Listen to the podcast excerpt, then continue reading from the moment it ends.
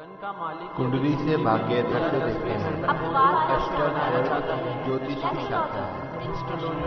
Astro life Sutras astro life Sutra जय श्री राम। दोस्तों आज का ये वीडियो बहुत खास होने वाला है। जो ज्योतिष की गणनाएँ हैं या ज्योतिष कैसे अप्लाई करते हैं उससे जुड़ा नहीं है। ये उससे थोड़ा ऊपर का सवाल है उससे थोड़ा हट का सवाल है।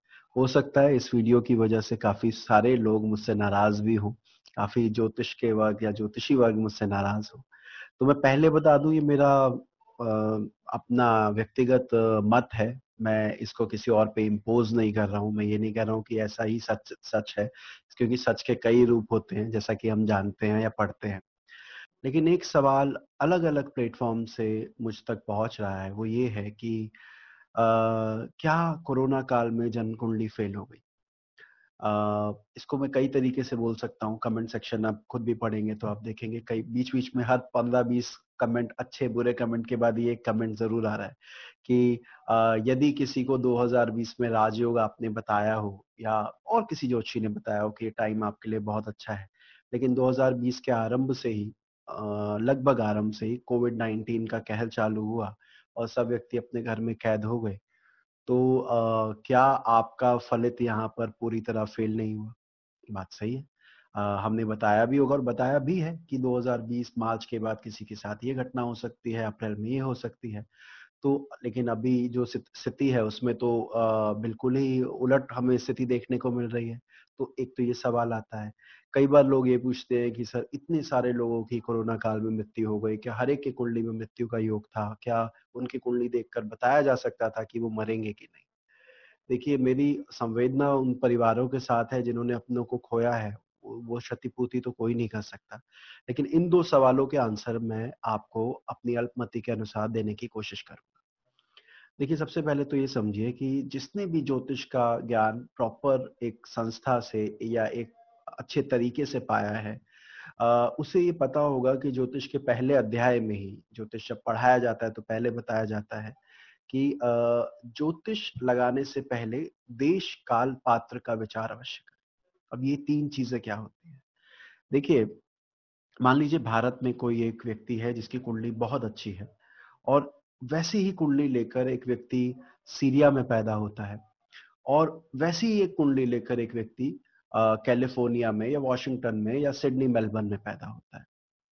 अब क्या है कि ये तीनों कुंडली में एक जैसे योग है। डिग्री भी ऑलमोस्ट आसपास ही है, कोई लगन भी वही है, ग्रहों की स्थिति भी वही है, जो रहती है ना सामान्यता। तो क्या तीनों कुंडली में फल एक जैसा होगा?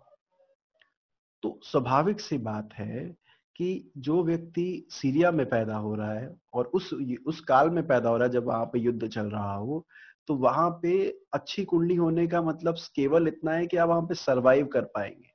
जहाँ पे आपका सर्वाइवल रेट ही बहुत कम है, ऐसी अच्छी कुंडली मिल गई तो ये गनीमत है कि आप बच जाओगे। यही उसमें राजयोग हो जाएगा। वही कुंडली अगर भारत में हो जाती है, अच्छी कुंडली जिसे हम कहते हैं तो हम कहेंगे कि एक अपना अच्छा घर, अपनी गाड़ी, एक अच्छी जगह पे आपका यू नो रहन सहन हो जाएगा, सम्मान मिल जाएगा। अगर, और वही कुंडली यदि कैलिफ़ोर्निया के किसी नेटिव की है या वॉशिंगटन की या एडेलेड या सिडनी की है तो वहाँ पर ये जो हमने दिल्ली वाले या मुंबई वाले व्यक्ति को बताया, भारत वालों को कि घर हो जाएगा, गाड़ी हो जाएगी, वहाँ पे ये नॉर्मल चीज़ है, हर एक को मिलती है।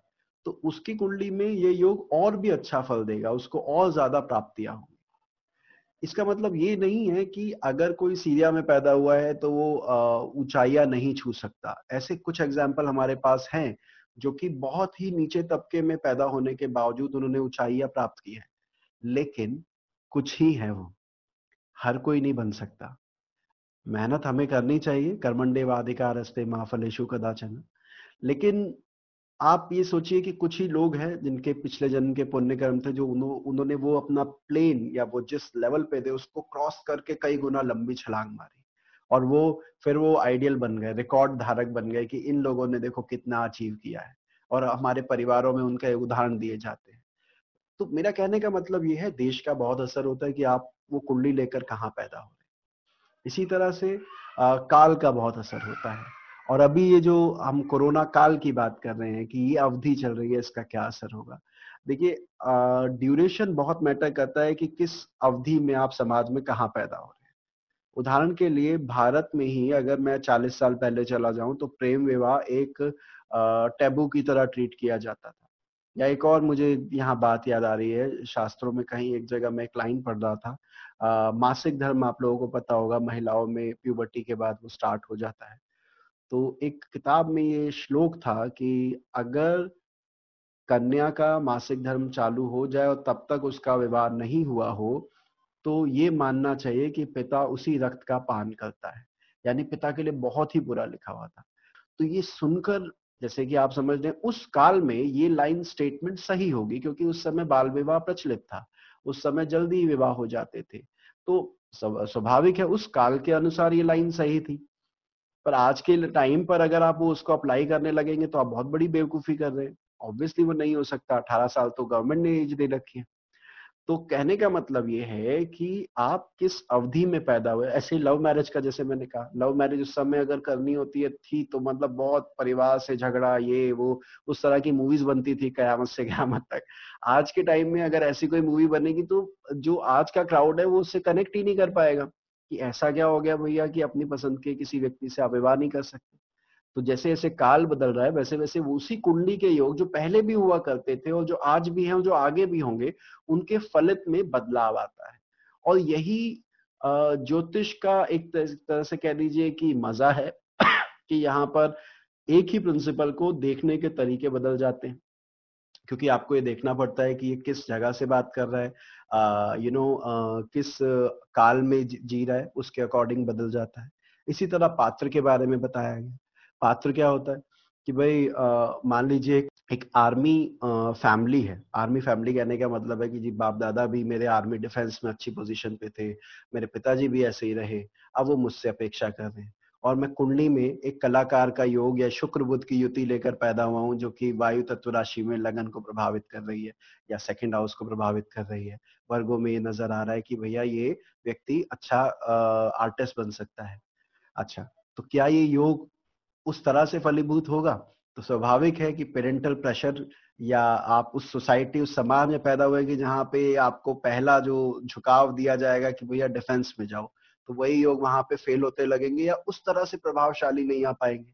इसी तरह से एक अगर ऐसा परिवार में जन्म होता है जो कलाकारों का ही परिवार है दादी गायिका, माँ गायिका, पुत्री भी से भी उम्मीद की जा रही हो, पुत्री डिफेंस में जाने के योग लेके, मंगल बलि लेके बैठी हो कुंडली में तो वही योग जो वहाँ पे राजयोग देता है, यहाँ पे कमज़ोर हो जाएगा।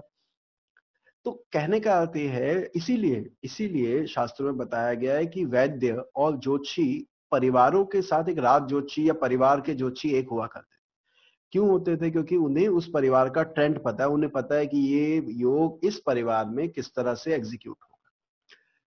तो इसलिए काल का असर भी पड़ता है, जो कुंडली से हटकर है। एक बात। दूसरी बात, ज्योतिष जब आप पढ़ते हैं तो पहले शुरू के अध्याय में ही बढ़ाया पढ़ाया जाता है कि एक ज्योतिष का भाग होता है होरा, जो इंडिविजुअल चार्ट पर अप्लाई करता है कि मान लीजिए किसी की जन्म तिथि ये है जन्म स्थान ये है उसके अकॉर्डिंग चार्ट बनता है और उसकी रीडिंग करते हैं जो मोस्टली ज्योतिषी कर रहे हैं।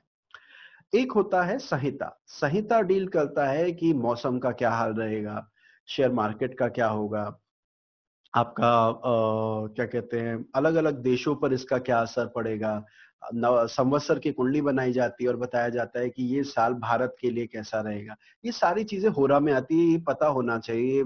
मैं क्या क्या कहूँ कि ज्योतिष के इनिशियल क्लासेस में पढ़ाया जाता है।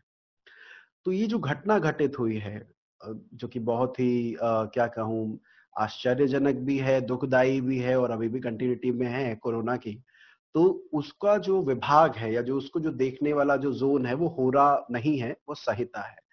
ठीक है? वो इंडिविजुअल चार्ट उसमें मैटर नहीं करता, उसमें वो जो देश के चार्ट होते हैं, जो विश्व का चार्ट होता है, वो मैटर करता है।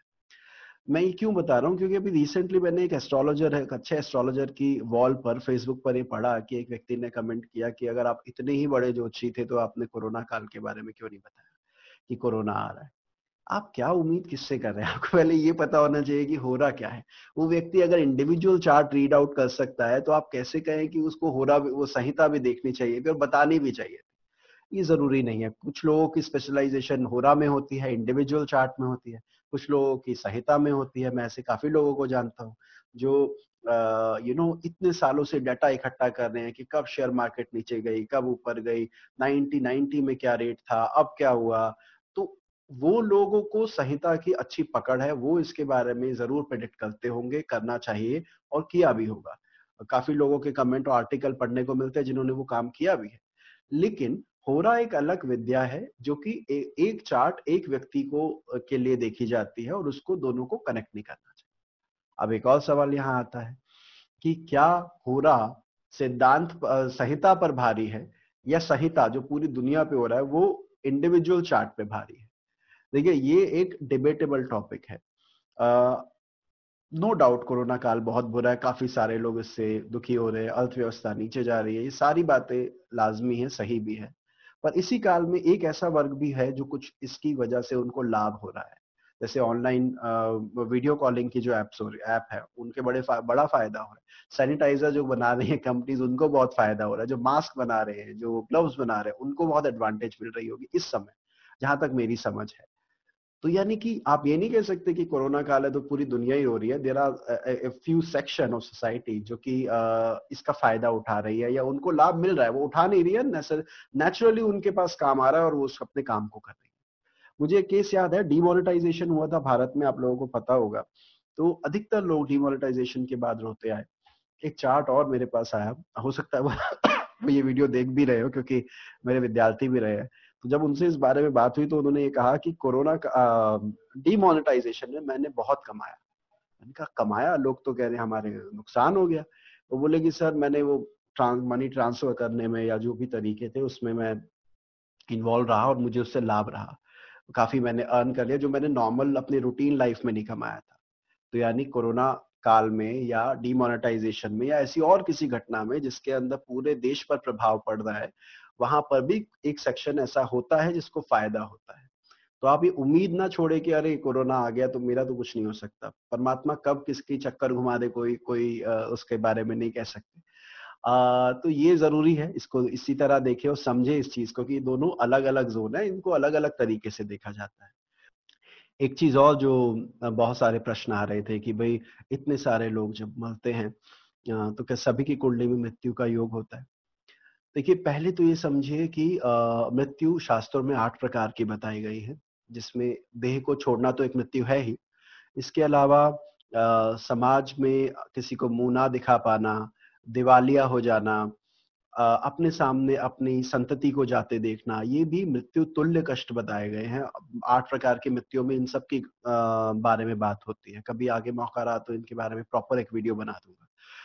तो हाँ जिन लोग जो लोग गए हैं नो डाउट उनकी कुंडली में कुछ ना कुछ ऐसे कॉम्बिनेशन होने चाहिए जो उस मृत्यु तुल्य कष्ट की ओर इशारा कर रहे हैं। क्योंकि इस तरह के योग इंडिविजुअल चार्ट में दिखने चाहिए तब जाके ऐसी घटनाओं में वो सम्मिलित हो पाते हैं। नो डाउट संहिता का तो रोल उसमें है ही।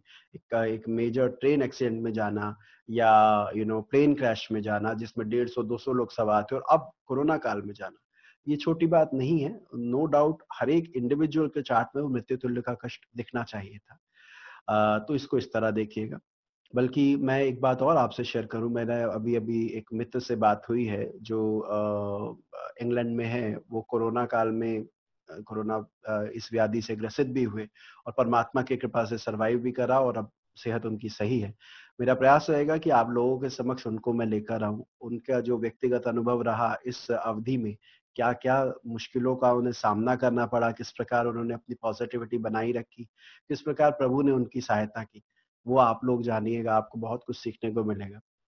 तो मिलते हैं अगली बार और ज्योतिष के और विषय पर बात करेंगे। अगर ये वीडियो अच्छा लगा हो तो आप इस चैनल को सब्सक्राइब कर सकते हैं, वीडियो को लाइक कर सकते हैं। मिलते हैं अगली बार किसी और विषय के साथ। जय श्री राम।